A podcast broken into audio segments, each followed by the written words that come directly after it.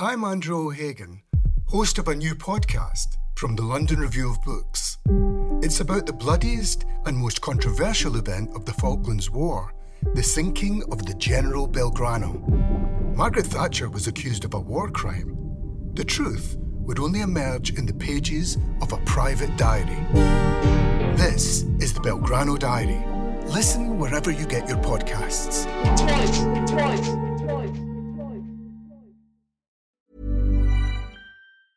Many of us have those stubborn pounds that seem impossible to lose, no matter how good we eat or how hard we work out. My solution is PlushCare. PlushCare is a leading telehealth provider with doctors who are there for you day and night to partner with you in your weight loss journey. They can prescribe FDA-approved weight loss medications like Wegovy and Zepbound for those who qualify. Plus, they accept most insurance plans. To get started, visit plushcare.com slash weight loss. That's plushcare.com slash weight loss.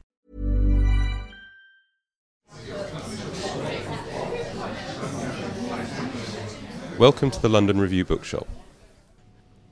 Thank you all for coming and thank you for the invitation. Um, this is a wonderful festival that I'm very proud to be part of.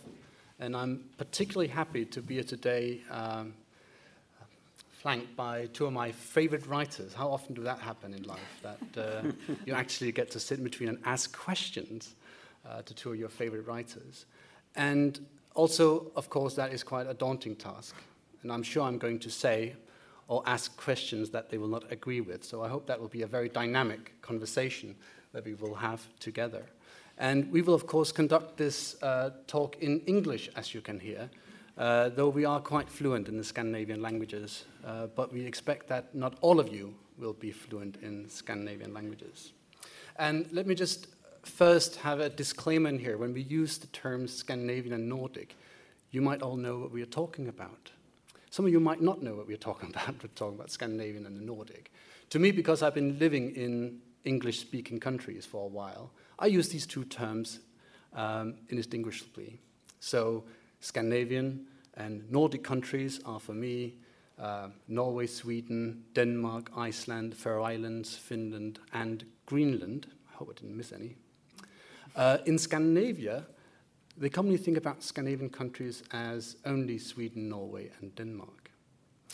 Uh, but when I, I use them, it's exactly the same. So I say Scandinavian sometimes, Nordic, but I mean the same, all these countries. And it's significant because they do, of course, share a common history, they share common languages, but they are not intelligible to all. We can speak fairly well together in Swedish, Danish, Scandinavian, uh, but we do not speak that elegantly in Finnish and Icelandic and Faroese or, or um, Inuit languages from Greenland. And by that, I want to say that we often talk about Scandinavian crime fiction today because it's such a fashionable thing. Um, but it actually covers over a wide range of different countries, different languages, different cultures that do share a certain brotherhood or sisterhood. But as you know, with brothers and sisters, they do not always get along and they don't always see the world the same way. So if you want to get further into what Nordic noir, Nordic crime, or Scandinavian crime means, it actually covers a lot of diversity. It makes things simpler to today that we have two Swedish crime writers. And as you know, and I probably shouldn't say this as a Dane, Swedish crime writing is by far the most famous and the most well established um, tradition in Scandinavian fiction. I will briefly introduce our two speakers, some data on them. I hope that our questions and conversation today will bring more of their particularities and uh, more of their novels uh, into the scene. But I'll give you some data. After that, I'm going to say a few words about crime fiction and world literature. This is a festival for world literature and translations. We're going to say a few words about that, a few words about this fashion for crime fiction from the Scandinavian countries. And then I have some questions, and I've just been finishing uh, making exams at the UCL, so they will probably be more in the language of oral exam questions. I hope uh, our two speakers today will bear with me. I hope to do this uh, fairly shortly and leave the floor to the audience. I'm sure there are a lot of you have uh, questions for these two writers as avid readers of their, of their fiction. Karin Alvtegen, uh, sitting here on my left, has published, um, is it six novels in Swedish? Yeah. Not all of them crime novels. Um, the four first novels, or the first middle novel, the four middle novels are crime novels, and they've been published in English translations as well. So they're the, one, they're the ones that you will know. Not the first novel, am I right? The first uh, five crime novels, Five crime actually, novels. yeah, Mm. and four of them uh, are published to, in, in England. Right. And then I wrote a novel that's not crime. we have a novel that we have not seen in English yet. Um, famously, her novels from 1998 Guilt, Missing from 2000, Betrayal from 2003, Shame from 2005, and Shadow for 2007. It sounds like they constitute a series, as any good crime writer would have a series. But they are, in fact, not a series apart from their very pointed titles. We might come into that later. Karin Alvtegen's novels have been published in just about 30 countries. Missing, as you may know, has been a miniseries in Britain for TV, and she has received a number of literary awards, including the Glass Key for the Best Nordic Crime Novel, the Swedish Academy's um, Crime Writers Award, the Best Crime Novel of the Year, as it's called, and also the Danish Academy of Crime Writers Palle Rosenkrantz Award for Best Foreign Crime Novel of the Year. Um, that data speaks for itself, I think. Very happy to have uh, Karin here today. Welcome. And on my right, we have uh, Håkan Nesser, and I met Håkan in our book club this, uh, earlier this year, and we had a wonderfully engaging talk with a lot of crime fiction aficionados there.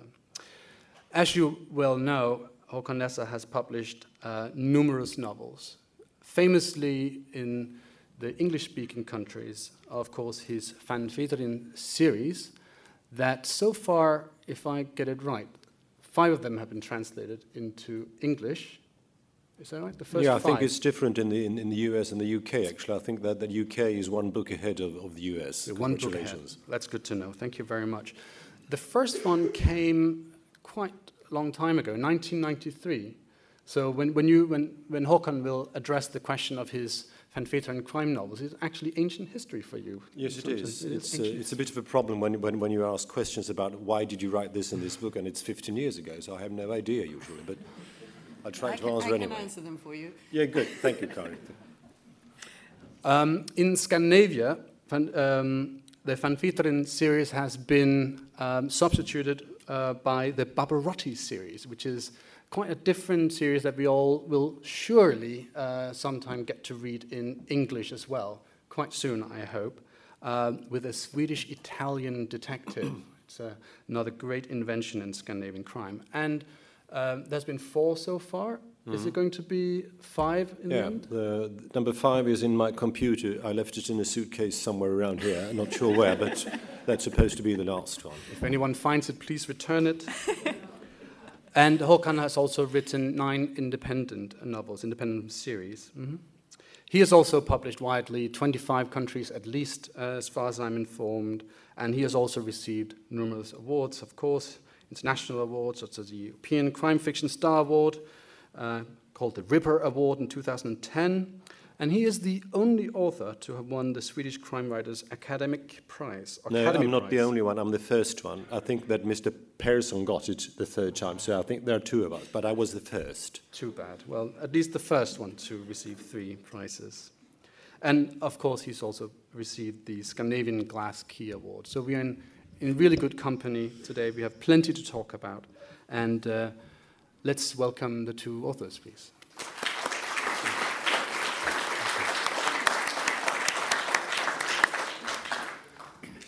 A few general remarks about Scandinavian crime fiction. I'm sure you have all been reading about it in the newspapers. I think I've been interviewed about 15, 20 times and I always get the question why is Scandinavian crime fiction so good?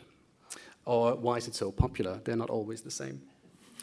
Um, I have been a very good academic and tried to give long, complex answers uh, to these things. And I have tired uh, in recent weeks uh, with the questions, and I end up saying, well, they're just damn good writing. Uh, I think it all boils down to that. Uh, but to me, crime fiction generally is probably the best example of world literature. Crime fiction travels very well between cultures and uh, between languages, and has done so since the days of Homer. Um, the Danish critic Georg Brandes, whom you of course all know uh, from the late 18, uh, 1800s, uh, he was the most famous literary critic in the, in the 19th century, and he was the one who introduced Nietzsche to the world. He said of world literature, um, and I will quote him from an essay from 1899. We get some history today. The world literature of the future will become so much more captivating the more national specificities become apparent and the more it becomes heterogeneous, as long as it maintains a general human aspect. What is written directly for the world will have no value as a work of art. And I think that is one of the main reasons why Nordic crime fiction appeals to a global audience. It is world literature because it still has a certain uh, national, or should we say local color, while being written in a genre that is recognizable to most people around the world.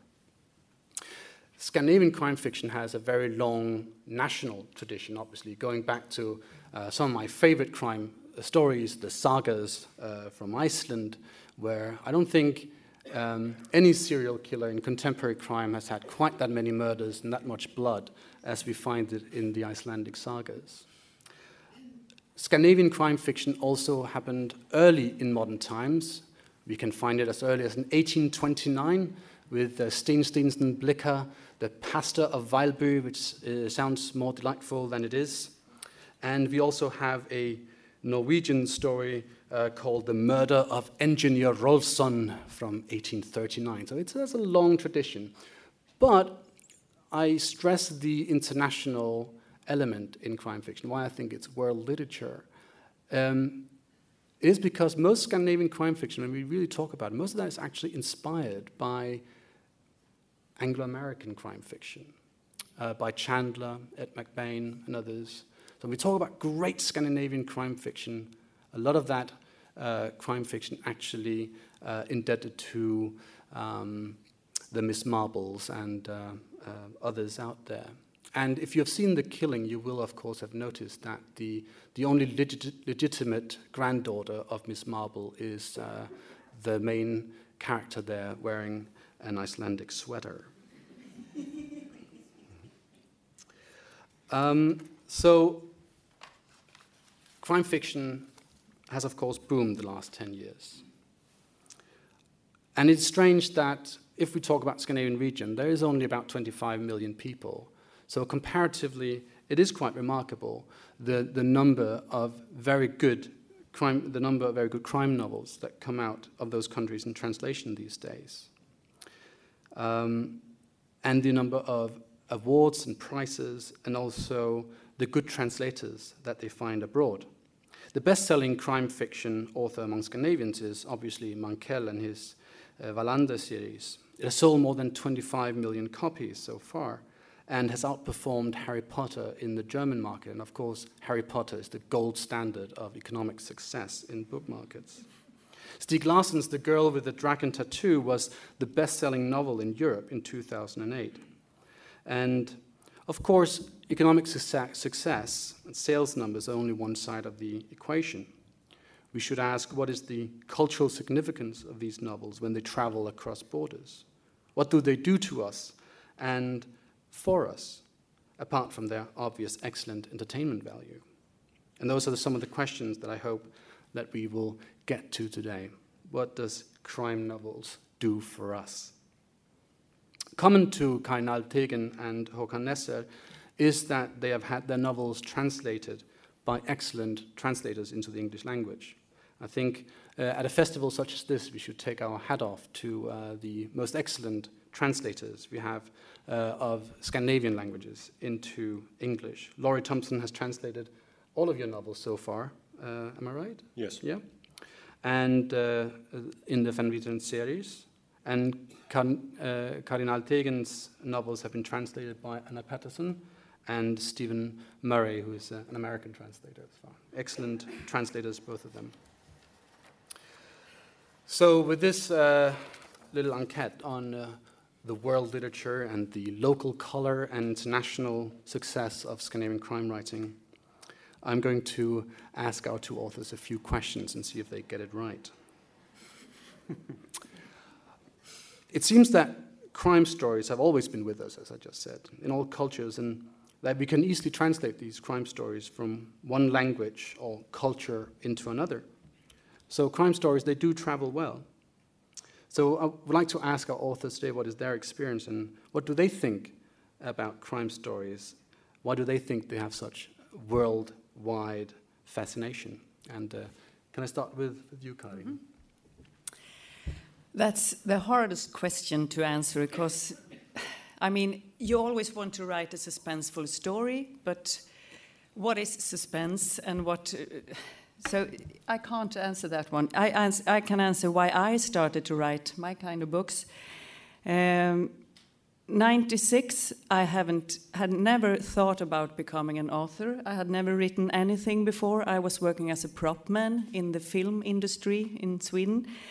Uh, and uh, my brother died in an accident.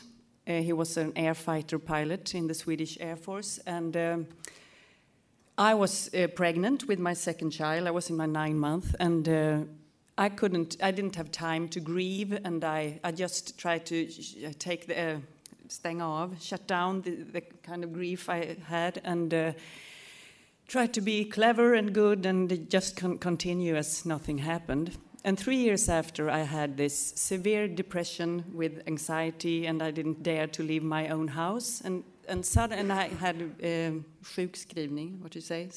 Writer's block. Yeah, when you. No. Or the opposite of writer's block. No, you were you were on sick leave. Yeah, I was on oh, sick leave. Yeah, I didn't start to write yet. I oh. never written a word before, so I just sat down by this. I couldn't have a writer's block. Because you haven't started writing. makes sense. That makes start sense. with a block. Yeah, that's good that came later, I can tell you. But, but in this time, I just sat down with the computer and um, started to write. And I never thought about writing a book, never. I just had this uh, creativity inside of me. I just wanted to to tell a story or create something. And I started to write, and I wrote, and I wrote, and I wrote, and it was like finding some hope and life again. So. Um, it was first when I finished and I, I saw how many uh, sentence it was, and I then and I counted in a book in my bookshelf, and I saw that, God, I just wrote a book.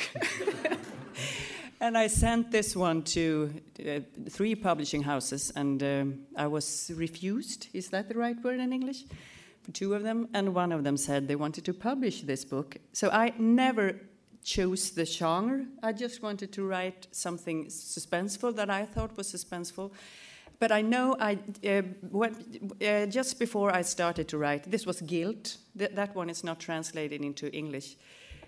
Yeah, so uh, I just re uh, read Peter Høeg. Smilla. Smilla, yeah. Vad heter den in English? Smilla's Sense of Smell. Yeah. So perhaps that's why I created that kind of story with suspense, but also I'm really interested in the characters, and that's I continue doing that. So my first book is a true crime novel, and the second one missing as well. But then I started to write more thriller, psychological thriller, like Betrayal is more like a relation thriller, you can call it, and in Shame, that there isn't even a murder in that one. So, and then Shadow, it's about um, dark family story with, in uh, yeah, about the consequences and so on. So, and my latest one that's not translated to English yet is um, that's I took away all crime and violence whatsoever. I just wanted to write a really suspenseful book without any violence at all. So I just I, I write what I like to write in that moment, and I don't have any serious. And right now, I'm not writing anything because I I'm I don't have any ideas at the moment. so have, have you found that your your books that have been translated into other languages they have changed when they have traveled from from your Swedish and into other cultures? No, because the only translation I can read is the English one, and I, I work quite uh, close to Steve when he because he asked me a lot of questions in shadow and uh, shame. We've been working tight together, mm-hmm. so no, I don't feel it changed to English. But of course, when I write, I have a melody in my in my head with in the language. I uh, like a rhythm, and of course that one goes away in, in a translation.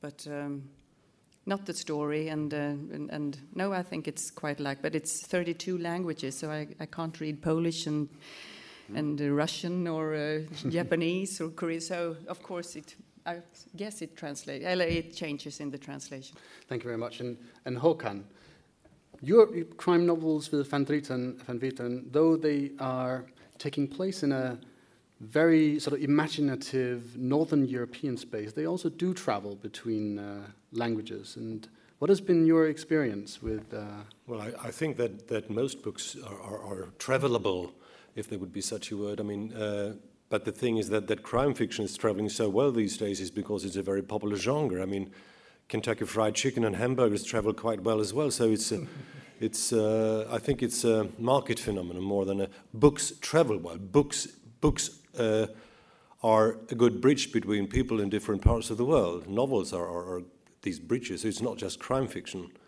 Uh, they publish a lot of crime fiction these days, Nordic crime fiction, but I don't think that crime fiction travels better than poetry or, or, or mainstream novels, actually. Uh, but uh, I mean, something is always lost in translation, but sometimes you, you could add something in, in quality in translations as well. And I think they, being a translator, which I'm not a translator, but uh, if you lose the rhythm of Swedish, I mean, it's uh, uh, you find the rhythm of English instead. That's the, the, the work of, of the translator to, to find the, the, the correct rhythm, because so much is, is about rhythm when it comes to writing and, and reading, I think. What was the question again? I think, I think that pretty much answers. Okay, go for the next well, one. Continue with, with another question that, that I'm uh, wondering about, because that was the crime fiction part, but let's also talk a bit about the, the Nordic part. Even though your stories do not take place in a recognizably Nordic mm. country, they are written in Swedish. And I was wondering if, if you think that there is a specific tradition of storytelling, doesn't necessarily have to be crime novels, but is there a tradition of storytelling that you think is particular to um, to the Nordic region? Were you uh, did you grow up with violent crime novels read to you uh, at bedtime? Yes, but not Swedish ones. I mean, mm. but I, th I, think that the uh, I'm not responsible for, for the writings of my, my, my, fellow countrymen in Sweden. I'm not responsible for Henning Mankell. I'm not responsible for Stieg Larsson. I would like to be responsible for Karin's books, but I'm not. uh, but the thing is, when you get questions from, from journalists in the UK or US, you get out of 10 questions, five questions are about Stieg Larsson and three questions about uh, uh, Mankell and Mr. Brenner, and then they realize, oh, we're talking to Håkan Nesser, so you get two questions about yourself, which is a bit weird because it's. Uh, uh, I write my stories. I would. I'm not particularly Swedish, I think, and the only thing that sort of gets us together as Nordic or Swedish crime writers is the fact that we, we write in Swedish. If you compare Karin, myself, Stieg Larsson, Henning we're all so different. I think the only thing that connects us is the language. That's what I always say from the writer's point of view. But then there is another point of view from, from the reader, and uh, that might be that you have your cliches or your opinions or your stereotypes about what Sweden is like, this exotic, strange country. Is that my phone? How much do you pay if your phone goes on while you're talking? I'll try to turn it's a new one. I'm not used to I'm, I'm not a technical person. I'm sorry about this. I can help you. it says turn off. I do that. Sorry. I think uh, this is what you in a previous talk called stigmatization. Is that, it is. is that the... Stig, yes. Stigmatized. I'm stigmatized. Yeah. Because somebody asked me about Stieg Larsson. Uh, are you, aren't you stigged out? yes, I'm stigmatized. Uh, and the problem with Stieg Larsson is that he's dead, and uh, so every other Swedish writer has to be a part of him. Uh, sort of, and you get questions about the, his inheritance and the, the legacy after him, etc., etc. But, but uh, of course, uh, sell-wise, he's number one. I think he sold 60 million copies. Those are good books, but it's not typically Swedish. He's writing international thrillers rather than Swedish crime stories. But also in I'll talk for a while. Now, could I do that? Just talk. Because the cliches about Sweden is di different to different countries. I noticed that, in, for instance, in the, in the USA, they know that Sweden is, some of the Americans know that Sweden and Switzerland is not the same thing. And when they realize it's not the chocolate and watch country, it, oh, it's the Ingmar Bergman country. and uh, we are supposed to be like the characters from an Ingmar Bergman film. We shouldn't speak much, we should be depressed, suicidal, uh, and that's the Swedish type. And we should take our shoes off when we enter a room, because that's what we do in Sweden.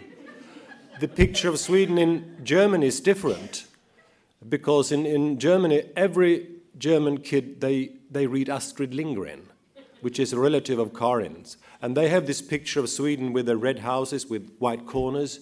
So on every German book from a Swedish writer, there is a house on the front cover of, of the book. Red house, perhaps a flag, a little lake, and the white corners. In England, in the UK, I think that Sweden used to be a sort of a model society to, to, to the UK in the 60s and 70s. We had well working welfare systems, etc. So we were kind of a, a, country that you looked up to. And what you're watching now is Sweden's fall from grace. Uh, something, is, something has gone wrong, something is rotten in the state of Sweden, and you like to watch somebody else's fall from grace very much. and this is also what Henning Mankell says. He's not a I'm not a crime writer. I write about uh, i write social criticism about Sweden, and Sweden is going down. And it doesn't help what you because I don't believe this, and we have the same kind of problems in Sweden that we have in the rest of Europe. So I don't buy this explanation either. So I think if you try to look for an answer why Swedish crime fiction is so good, uh, in my most optimistic moments, I agree. We write so damn well but uh, on the other hand, it could just be like shit happens and it will pass in a few years from now. Thank you. Thank you. I sort of expected that. Yeah. Thank uh -huh. you very much. Thank you very much, Håkan. Um, but I'll, I'll, take the same question, though most of us have forgotten what the question is now, to, to Karin. And it, it's already been mentioned that Karin is probably what would be any Scandinavian child's dream to have Astrid Lindgren in your, in your family. So I was wondering, these are not stories with a lot of murders, not, not described in great detail, but they are to some extent horrifying psychological mm -hmm. thrillers to kids, aren't they? Have they, have they influenced your storytelling tradition? Yeah, I, I, I, would hope they have, but I'm not sure about it. But since I grew up in this family house with Astrid Lindgren and my, my grandfather, they were siblings, my grandfather and Astrid. And they were four siblings, and all were writers. And uh, so being an author was nothing, not that special for me, uh, but they were. So I guess you could, have a, you could work as an author, but I didn't dream of it, and it was nothing special with it. Mm. But um, so, but I, I, she was Astrid Lindgren for me was an extraordinary person. She was, as a human being, a true role model. As uh, she was trying to help everyone she could, and she was, of course, a great author, but also she did so much for the Swedish society, like. Uh, uh, without her, I guess the child abuse, barnmisshandel, mm -hmm. it wouldn't have been forbidden so early if it hasn't been for her. That is, it's you, it's forbidden to actually hit, uh, abuse your children, mm -hmm. uh, and so on. Uh, but when I wrote Shadow, it's about uh, Nobel Prize Leader, le, vad heter det? Laureate. Laureate. Um, I had Astrid in mind because she is the most adored and loved author and or person in Sweden. Actually, she's dead since she died 2002, and uh, I imagined that having this uh, adored person in your family, and then she dies, and uh, I imagined that she had something that we had to keep secret in the family, and of course there wasn't. But I, I mixed, I, I, made the total opposite of uh, Astrid when I, I, made this Axel Ragnarfelt in, in Shadow. So I used a lot of my childhood with uh, growing up with authors and how they. And uh, oh, yeah, I used what I learned as a child when I wrote it, but I tried to do the opposite of it. So Axel Ragnarfelt is not Astrid No, Lindgren. is no, no, no. She also did not opposite. receive the Nobel Prize as No, she should have. no, no. Unfortunately. Um, this takes me. I'm going to jump over some of the questions that uh, Håkan Nesser already answered for me. So we are advancing things, and we will get to your questions sooner. So thank you very much. Uh, we'll go into uh, um, still more uh, difficult questions now. Uh, I will warn you. Um, I'm going to talk a little bit about uh, some of these books that we're going to um, take some exam. This is Håkan's your latest book translated into English. I assume there will be one out in, in the autumn of the Van Veeteren series. Yeah. Yeah, I think so. Is that the Unlucky Lottery? Yeah, and like, I'm not sure about the title. They, Ah. they always change the titles. I'm not sure what's going to. It's called Münsters, Münsters Fall in Swedish. I'm not sure about the title. Okay. And Shadow, is that the latest translation of yours? Yeah. Yeah. Okay.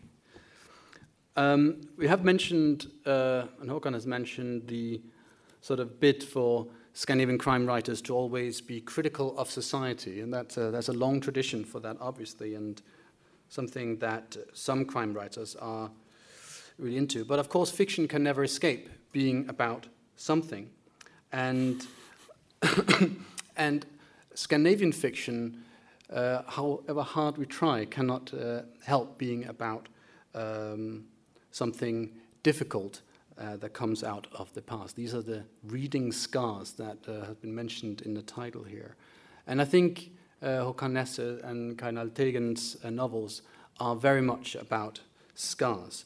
They're also about genders, and it seems um, strange to some because Scandinavian countries are the most considered very egalitarian societies, especially when it comes to, to gender. But I'm sure you've also experienced that a lot of the novels that we read today coming out of Scandinavia, they have gender and inequalities uh, as prime um, um, Quality sleep is essential. That's why the Sleep Number Smart Bed is designed for your ever evolving sleep needs. Need a bed that's firmer or softer on either side? Helps you sleep at a comfortable temperature? Sleep Number Smart Beds let you individualize your comfort so you sleep better together. JD Power ranks Sleep Number number 1 in customer satisfaction with mattresses purchased in-store. And now, save 50% on the Sleep Number limited edition Smart Bed for a limited time. For JD Power 2023 award information, visit jdpower.com/awards. Only at a Sleep Number store or sleepnumber.com. themes. One common theme in these crime novels, notably in Stieg Larsson's, of course, original Swedish title, uh, translated into English, Men Who Hate Women. And we find also this theme of the abuse uh, of women by men in Karin Alvtegen's uh, Missing, uh, this one, and in, in Shadow, indeed. And also uh, in, in yours, Håkan Nesser's uh, Woman with Birthmark, if you know this one, and, and also in The Inspector. And Silence here. The abuse of women by men is granted um, real issues in Scandinavian countries as all around the world. But, but how and why do they find their way into, into your novels? Well, you you you need to write about something. I mean, and, and uh, you need to if you if you write uh, about a murder, which you usually do if you're a crime writer. Um, some some they ask us, does it have to be murder? And the simple question is, yes. Uh, and uh, what you, if you're a serious writer, you, you, you want to try to find the motives behind this murder case because it's about a murder case. It's a, it's a story that, that usually goes back for a number of years, and it starts with a murder, usually in chapter one, and then you go sort of backwards and forwards, which creates a kind of a, of a good storytelling. And but you must find the motive for the murder, and there are not that many motives around for, for if you want to kill somebody, you usually kill for greed or, or, or for that you've been abused. And, and uh, I think the most interesting stories is when you, when you put the murderer in a, in a sort of a low position where, where he or she has been sort of uh, mistreated by society or by somebody else, and, and she or he sort of takes revenge for something that happened a long time ago. This kind of it creates a good story, and then you're you have this person that has been sort of uh, perhaps not abused, but anyway feels towards the end of his or her life that, that something went wrong uh, years ago and I want to take some kind of a revenge. This is a very usual motive in, in, in, a book or a way of telling a story.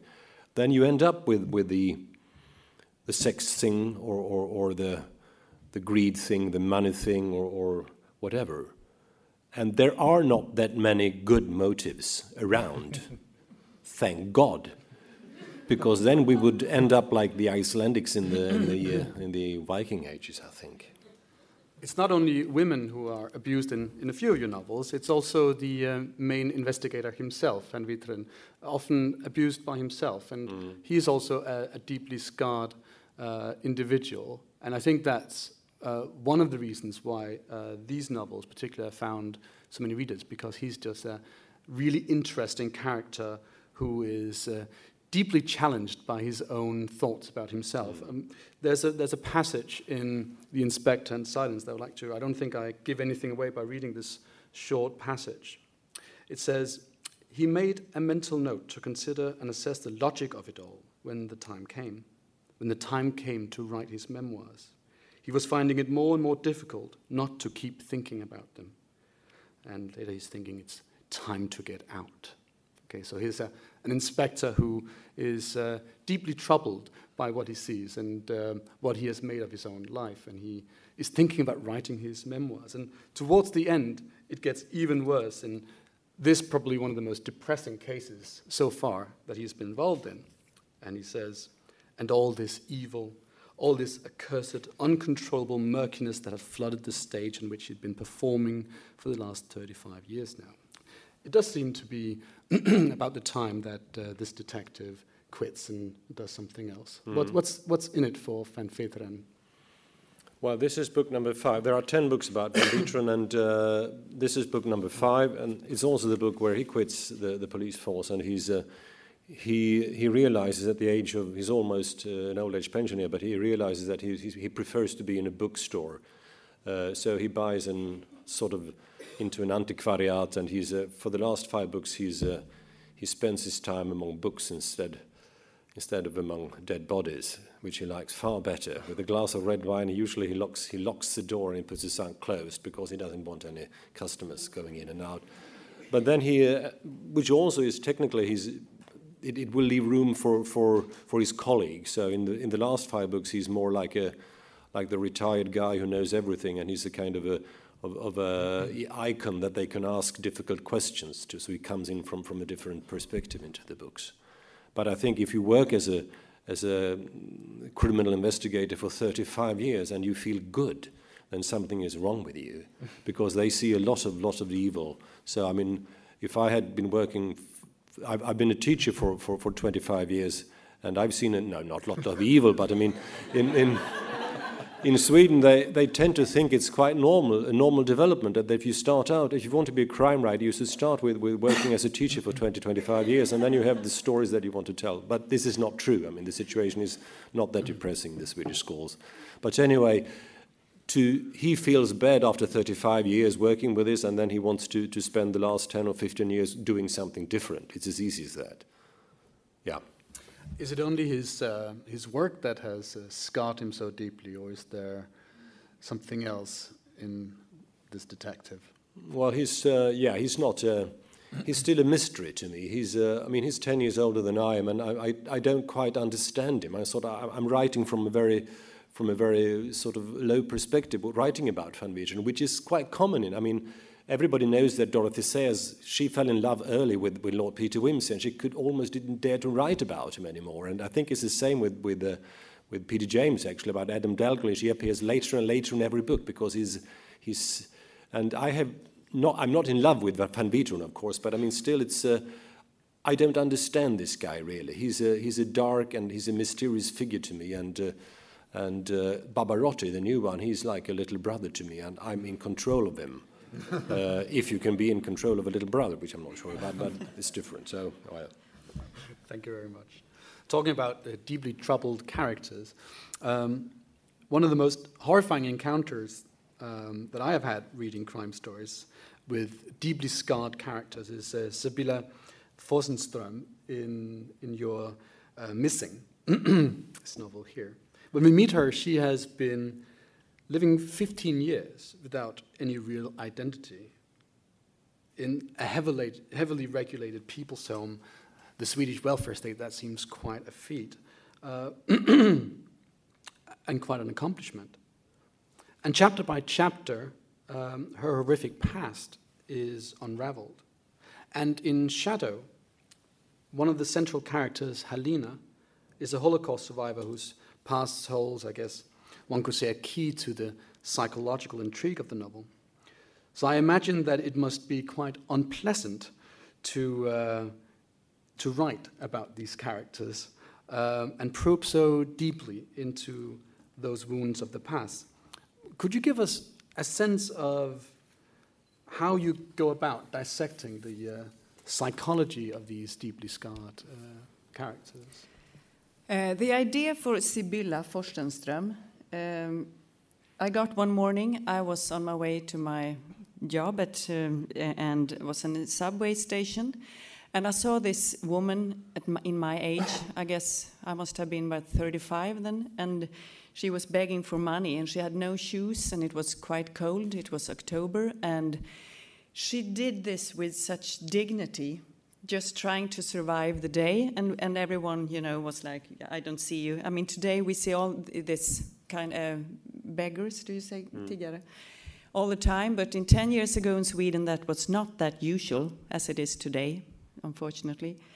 And i was this woman she i couldn't stop thinking of her and uh, that was uh, uh, that morning sibylla was born as an idea in my in my head and i somehow i wanted to help this woman by um, writing this book and give her back her dignity her true dignity so so that's always the way it starts for me with the idea that I get get an idea and then I want to understand what had happened to this woman, of course, in my own imagination, because I don't know anything about this woman. I don't know what happened after this. Perhaps she's not alive today, but. Um, that is the starting point for me when I write a book, and I have to be truly interested because I think it's so hard writing a whole book. Uh, I mean, for me it's such a hard work and it's not like Håkan who his text text uh, sent me text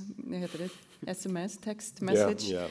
We had different flights yesterday when we came here and he was like I'm at Paddington now and I was late and he said you don't have to hurry then I can write another chapter and it's like for me it's like God for me, it's like it had to be silent. It had to be, and it's so hard everything. And he's more like.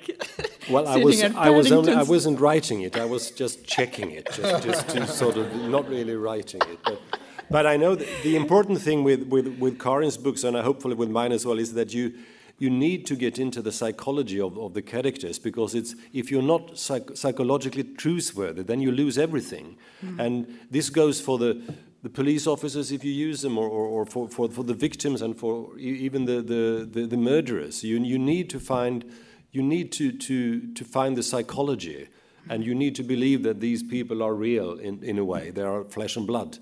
And if you don't have that sense as a writer, how could you have it, that sense as a reader? So, I mean, to me, reading and writing is, is the same thing, really, because what you're doing when, when, you're, when you're writing is that you're reading your own text, mm -hmm. only that you have to write it before, so you can read it. It's. Uh, I don't know if it's the same for you still, because I know ten years ago you told me told me that you don't see your characters. No, you see them. You stand behind them. Yeah, not the fa- not their faces. Not the fa- no, no, And it's the same for me. I don't know what they look like.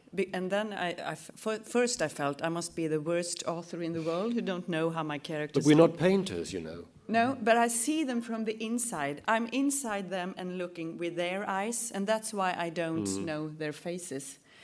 Uh, my last book, uh, that's not. Uh, but don't they have mirrors at home? No, don't I? I, I know you should ask me that. but uh, I, I, I, try to describe a mental breakdown when someone who hmm. is a woman who is really she's been trying so hard to to keep everything away from her and then she get this final when she actually falls apart And I, for two weeks, I was sitting trying to remember how I felt 96 when I had my breakdown with my heart pounding and uh, how, how it felt in the body. And after three days, I actually had these aches myself in my whole body. It, it was like, but I'm not feeling bad. And I, my, my body couldn't understand if this was me or just my thinking. And actually, I, it took me two weeks to get rid of this uh, physical uh, emotions uh, with this uh, heart pounding and it, it uh, värkte ner i armen, ache, ache in my arm and uh, yeah, so of course I get really, really, my characters sometimes take over my, my whole mm. day, yeah. It's a drag. yeah. Mm. Thank you so very much. That's, that's where I had hoped we would end up. One of the reasons why I especially appreciate these two excellent writers is that uh, they do write in crime fiction most of the time. Uh, Karin might have given up on crime, uh, and though crime always pays, uh, these crime novels are about characters. They're character driven. They are, as Georg Brandes said they have the human aspect that I uh, think travels so well. They are about humans and very real human feelings, and emotions, about the scars that uh, we can imagine um, in people that we meet on the street everywhere around the world.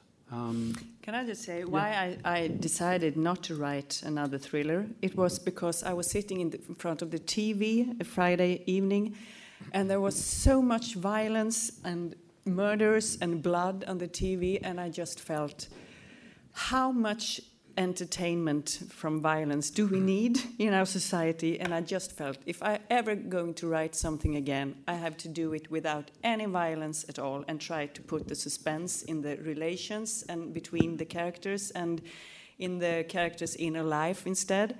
So I really try to challenge myself to write an as suspenseful book, but without the violence. So that's that's why I choose to do. yeah, like I think that. we're we're both of us getting out of yeah. crime fiction actually because it's been. The, this started out as a, as a wave, turned into a tsunami. This this Nordic crime thing. It's being a bit uh, embarrassing, really, because it's uh, and as you said in the beginning, it's bestsellerism mm -hmm. sometimes at, at its worst because it's it's not. Mm. I, I, met my French publisher last year, and, and she said, "Well, I had a colleague. She bought seven seven new sensational Swedish crime stories. Well, what's the writer's name? I said, and, and she said, she mentioned a name I never heard of. And one book was written, and the other ones were not written yet. And they paid tons and tons of money for these sensational series. And uh, my publisher said that, well, the, uh, this agent, these agents, they are gangsters. so I mean, we're. I think from five, five years from now, we will we will think of, of this crime, Nordic crime boom as something st very strange that happened a few years ago, and now Sweden are back to tennis players and, and music again. and when I, uh, my first book, 98, it was published 98, they had this prize in, in Sweden, the Poloni Prize, to have more um, women writing mm. crime novels because there were, not, were none. Mm. So and now it's I don't even know the names anymore. They are we are ah, it's yeah. 50 persons writing, 100 people writing crime novels in Sweden. It's mm. yeah. I think I talk from all of us when I say that I hope Karin will continue to write suspenseful psychological dramas for us. And uh, Håkan cannot take back all the novels that you have written that are still to be translated into English. Mm -hmm. So we have. Mm-hmm. Uh, there, there's still something out there before uh, we have to uh, deal with the mm. non-crime psychological. Yeah, it's uh, because they do it. I mean, it's a bit sad because the, my, my, book that is out in August in Sweden is about London, since I live here, since, uh, and, and, it's called Skies Over London or, or Heaven Over London. I'm not sure. The, the title is good in Swedish. It's a bit tricky in English, but but it's about London when I came here in the 60s, and, and it's about London now, and it's a it's a definitely not a crime story, but it's a, it's I think it's a it's a good story, and you will not be able to read it until 20 years from now when I'm dead and gone. But still. Okay. Thank you very much um, for playing along. And um, I will now open the floor to the audience, please. do we have a microphone being circulated? There's one there and one there. So please wait for the microphone and make some space and circulate microphones. Thank you. I didn't realize it was coming to me. I'm, I'm interested in your experience of sitting down and writing without intent. What about the, sh- the form, the shaping of the narrative? Did it come spontaneously or did you have to have an editor? Are you asking me now? Yeah. Good. I yeah. this yeah because I don't write a word before I had almost the whole story in my head, and I don't talk to anyone about my ideas. And my publisher are not allowed to read a single word before I wrote the whole book.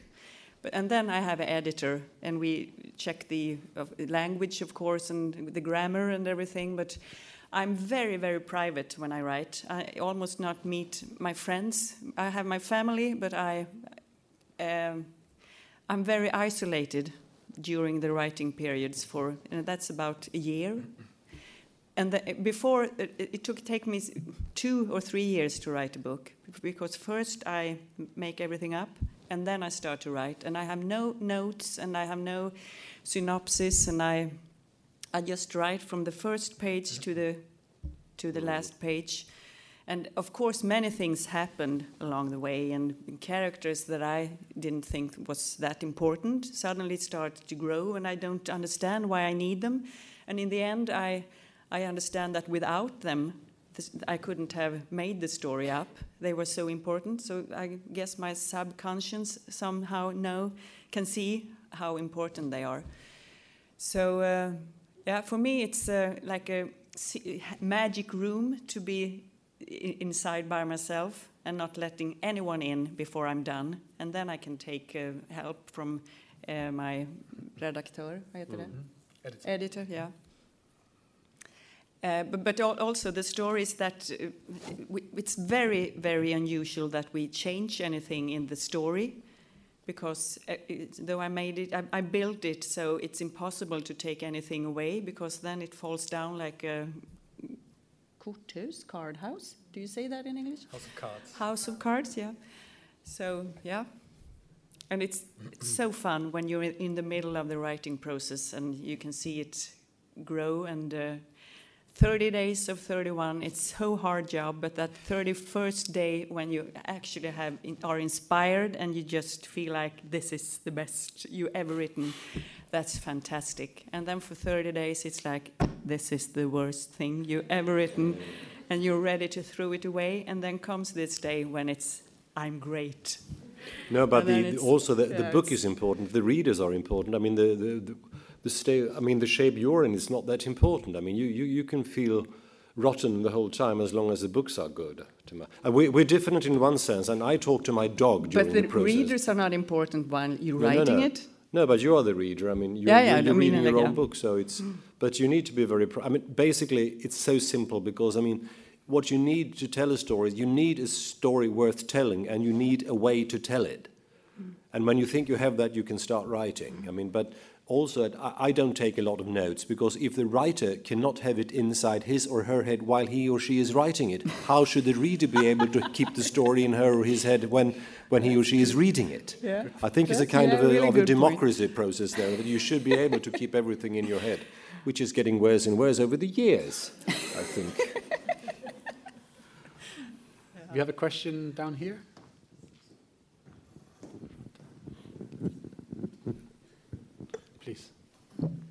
Is actually a question for Håkan and then a question for both of you. Why do you not set your novels in a real place, a town, I don't know, Stockholm or wherever, Ystad? Why do you choose to do that? And secondly, do either of you draw inspiration from real life event, real crimes? Do you do any sort of research? Mm. Well, or does it all come out of your, your head? Is it all in your well, fiction I, imagination? I, have written ten, 10 books about Van Veeteren. It's in a fictitious country, I know that. And when I had written the first one, I couldn't change it. uh, but I mean, the other books are set in Sweden, or some of them are in a sort of, sort of a blurry Europe. But uh, in some, it's very important, the geography. Uh, some books are, I mean, I couldn't have put Van Veeteren in a small city or town in, in, in, Sweden. It wouldn't have worked. I know that for some reason. So it's, uh, and uh, but these are things that you sort of you um, you solve them intuitively. There are so many things when while you're writing that you do by gut feeling. Is this good? Okay, then you write it. It's bad. You skip it. But you don't have to, to time to, to figure out why. Why would I need this word instead of that word? You, you need to, to just to dance along with the process, I think. Writing is complicated. Analyzing the process of writing is even more complicated. And the inspiration comes from, in my case, more from other books than from reality, actually, I think. When you write when you read other writers, this is a nice way of telling a story. This is a nice way of putting it. So, reading is, to me, it's very, very important to read other authors. But I mean, I'm glad that reality is still out there in case you need it.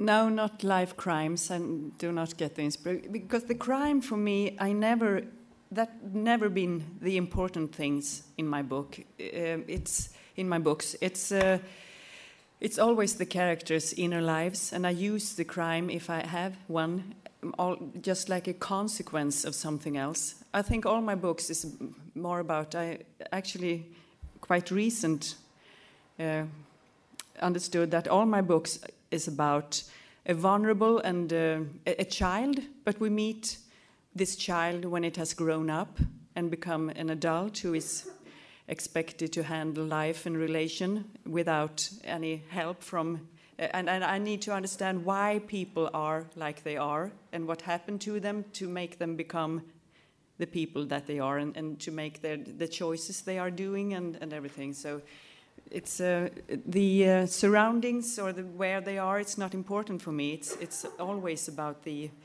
the their inner lives. But, but, I see the surroundings very well because I'm, I'm I'm inside them and looking around me. But I don't describe that much what they see. But I know it perfectly. And and I mean, if I see one of my books, I know exactly where where they are. But even though I didn't write it down, can I, I can see where they live, I can see the, their apartments, I can see where, where they work, and I, everything, but I don't describe it that much. Thank you. Any other questions? Don't be shy. Mm-hmm. Yes. Yeah, please, please wait for the microphone, so we can be sure that we get all of it. Thank you. Uh, this is a very silly question for Håkan. Why does Van Veeteren, what is it with him and the toothpicks? the toothpicks? He's always got a toothpick, hasn't he? yeah, he has a, he has a hang up on toothpicks. uh, that's a difficult question. I got an even more difficult question. The only question I never tried to answer was from a German lady in an audience some years ago in, I don't know, Berlin or whatever, and she said, Why does Van Veeteren never drink milk?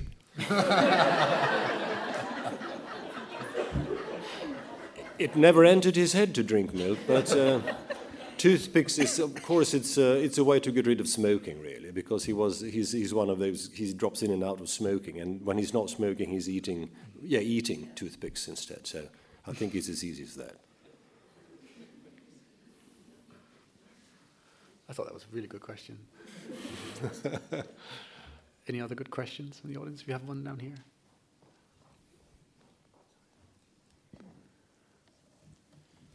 I was just wondering if you ever feel very shocked by your ability to get into really, really nasty stuff.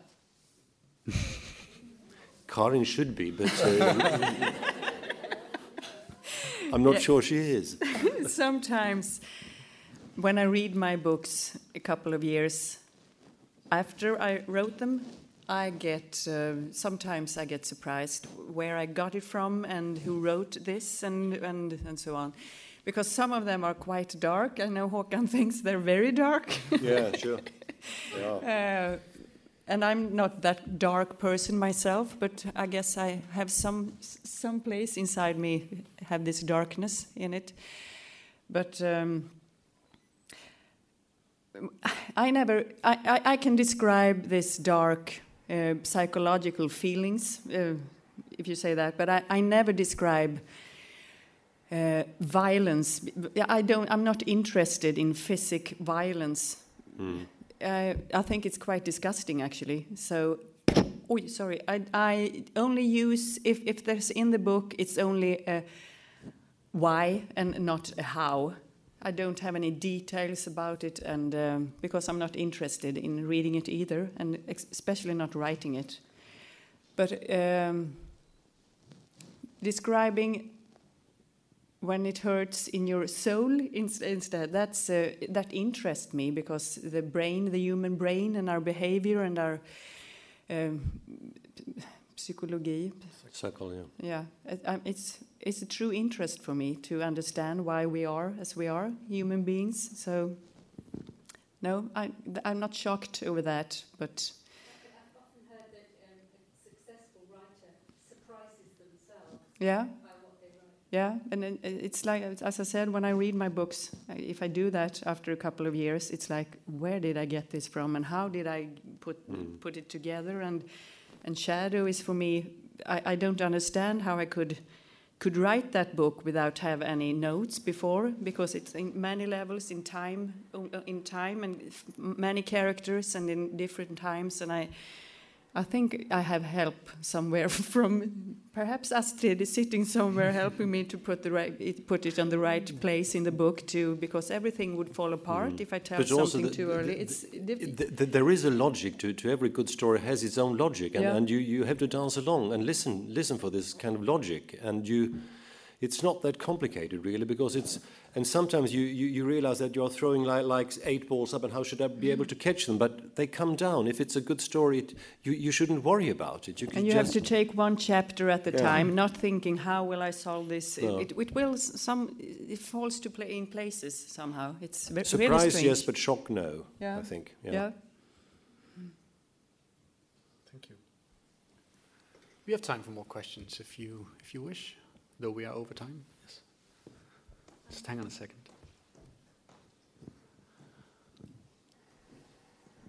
Yes, I just wondered how much is going on in the opposite direction. You know, translation of our crime writers who do seem a bit tame someti- sometimes, or cozy, comfortable. You know, how much of a readership do you think there is in Sweden and other Nordic countries of some of our writers, crime writers? Sorry, I didn't get that really. No, it not. Oh, sorry. Are, are, crime writers here, you know, P.D. James or Ruth Rendell and so on, how much are they being translated into Swedish mm-hmm. and other Nordic languages? Um, are they influential? How are they regarded? They are very well known oh, in yes. Sweden. P.D. James and Elizabeth George and uh, Minette uh, Walters. Walters, mm. yeah, and. Uh, very so, highly regarded, yeah. oh yes. So English English uh, crime writers are very well known and read in Sweden. The strange thing is that I mean many Swedes can can can read English, but I mean the out of the translations into Swedish, I think 80 85% are from English. Mm. And the rest of the world is or the rest of the, the languages in the world are like I would guess 15 20%, which is weird because most people not most people, but many people could read English without translation. But I think it's we have the blame should not be put on the UK but the US rather, as you realize. Cultural imperialism, sort of.